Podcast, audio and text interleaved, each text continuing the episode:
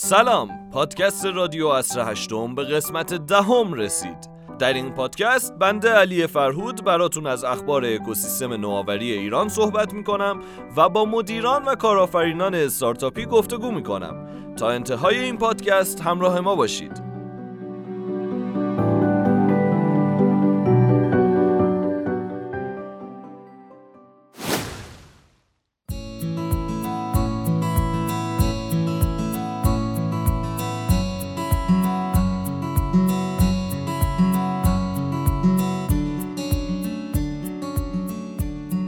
شرکت دانش بنیان ایرانی با حمایت صندوق نوآوری و شکوفایی به نمایشگاه GITEX دبی اعزام میشن. این نمایشگاه که هر ساله در فصل پاییز برگزار میشه بزرگترین و معتبرترین نمایشگاه فناوری اطلاعات در خاورمیانه است. هوش مصنوعی، مدیریت و بهره‌وری از big data، فناوری بلاکچین و خیلی از موضوعات دیگه از بخش‌های اصلی این نمایشگاهه. جیتکس بستر مناسبی برای تسهیل مسیر تجاری سازی، کمک به ارتباطات بین المللی، صادرات و ارزاوریه.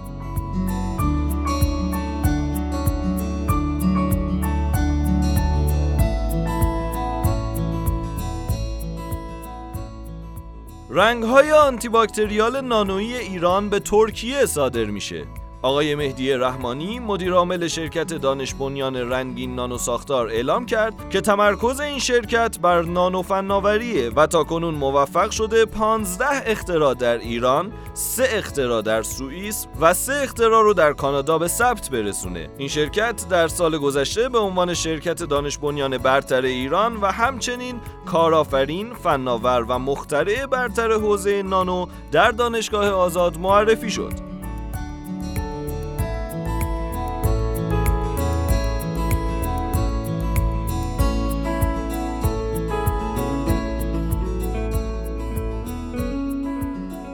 با حمایت صندوق نوآوری و شکوفایی پاویون شرکت های دانش بنیان در نمایشگاه بین المللی صنعت ساختمان ازبکستان برپا میشه این نمایشگاه طی روزهای 5 تا 7 آبان سال جاری برگزار میشه و در اون شرکت های دانش بنیان به عرضه محصولات و نمایش توانمندی های خودشون می‌پردازن. علاقه جهت ثبت نام برای حضور در این پاویون می‌تونن تا 15 مهر به سامانه غزال مراجعه کنند.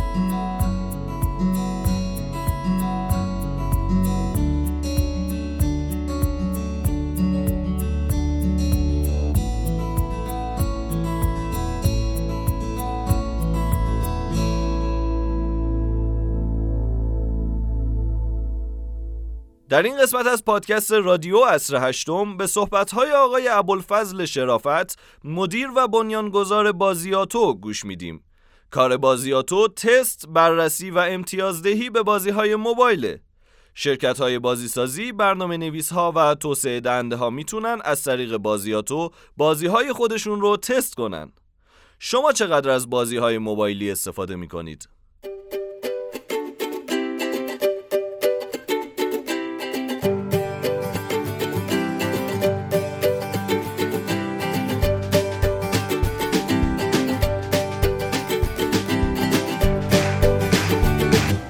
آقای شرافت درباره نیازسنجی و ایده های اولیه این کار میگن؟ اولین ایده و اولین خصوص نیازی که واسه ما مطرح بود نیاز بازی سازان مستقل و بازی سازان موبایلی به یک رسانه به یک ارزم به حضورتون جایگاهی برای دیده شدن. بود چون ما تا اون زمانی که بازی به وجود اومد اکثر رسانه ها تمرکزشون روی بازی که کار خیلی می‌خواد. اما خب اشاره یا تمرکزی روی بازی های موبایلی وجود نداشت. اگر که نمی‌دونم سازنده سازنده خیلی مطرحی بود. سایت ها فکر می‌کردن که نظر سه او می‌تونن بازده خوبی رو بگیرن می‌رفتن سراغش. در غیر این صورت هیچ اتفاقی نمیافت این اولین نیازی بود که ما رفتیم سراغ به وجود آوردن رسانه بازی اما کم کم با توجه به نیاز همین بازی سازها که مشتریان ما بودن به تست بازی به بررسی بازی. کم کم میشه با فعالیت های خودمون رو افزایش دادیم سرویسمون گستره خدماتی که بازیاتو به شرکت های بازی سازی ارائه میده از این قراره می‌کنیم خدمت بررسی به این صورته که ما بیشتر از یک معرفی ساده میایم بازی موبایل رو بررسی نقاط قوت نقاط ضعفشون بهش می‌پردازیم به اون بازی امتیاز میدیم و نکته مهمتر بخشی از ایرادات بازی که به عنوان بازی کن به نظرمون می‌رسه رو به طور دهنده اعلام این کاریه که خب یه تست تو معرفی ساده انجام نمیشه. چرا تو نیازه واقعا یک نفر چندین ساعت بازی تجربه روند این کار واقعا جالبه. نیروهای شرکت بازیاتو خودشون رو در جای کاربر قرار میدن و تمام اشکالات، ایرادها و نکات بازی رو تست و یادداشت می‌کنن. ببین ما نه مرحله مختلف هستش که بازی سازنده رو درش تست می‌کنیم. دیگه مثلا شاید این تست حدود یک هفته زمان می‌بره و به خاطر اینکه ما سخت افزارهای مختلفی در اختیار داریم. اینکه این بچه ها میشه گفت تست ها گیمر های میشه گفت متخصص محسوب میشن. و این فرآیند ما هم میشه گفت هیچ نمونه ای داخل رسانه ها نداره و همچنین استارتاپ های مختلف تنها چیزی که به ما نزدیکه می‌تونیم مثلا استارتاپ تستادی رو معرفی بکنیم که تو ایران داره فعالیت می‌کنه. اونم فقط و فقط تست تجربه کاربریه تست کاربرد پذیریه.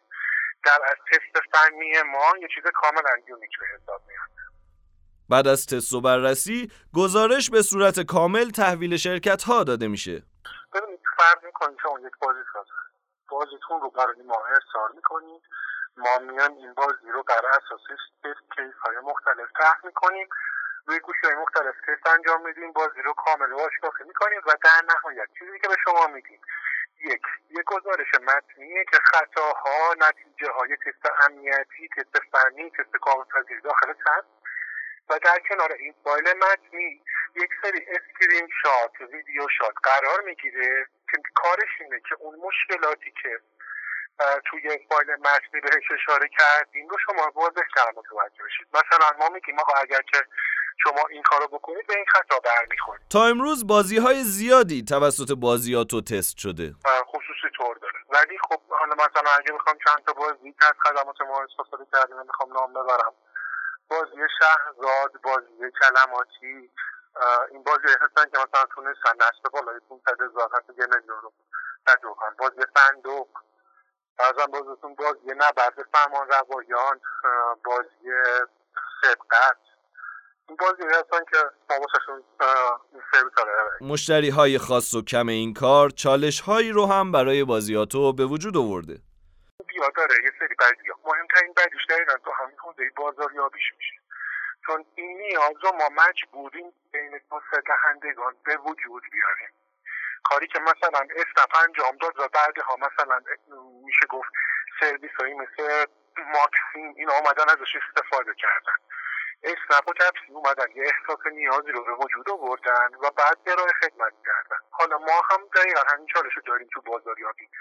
باید بتونیم به توسعه دهنده اینو بگیم که آقا شما این نیاز دارید. اگر تا الان به روش های مختلف رفتش کرد روش خود روش های اصولی نبودن. حالا ما هستیم که کمکت بکنیم برای رفع این مشکل. یه چالش دیگه هم که داریم این قضیه هستش که خب با توجه اینکه حالا ما داریم هر زمان میگذره تو این چهار سال سفارش داره بیشتر میشه. دسترسی های متخصصه. که خب تربیت اینها آموزش دادنشون خودش یه چالشی هستش که خب زمان می‌بره و شاید تعمیر متخصص شما بخوایم اضافه بکنیم. حداقل یک ماه زمان زمان. اما آقای شرافت و تیمشون اهداف بزرگی رو در نظر دارن.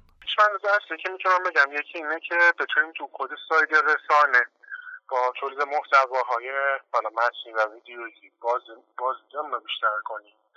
و از اون طرف هم تو قسمت ارائه خدمت تست بتونیم به یه پلتفرمی دست پیدا بکنیم که ها با بیشترین میشه با بیشترین بهره و کمترین زمان بتونن نتایج تست خودشون رو دریافت کنن یه پلتفرمی که تسترها باشن ما به عنوان ناظر تست باشیم و توسعه دهندگان هم باشن.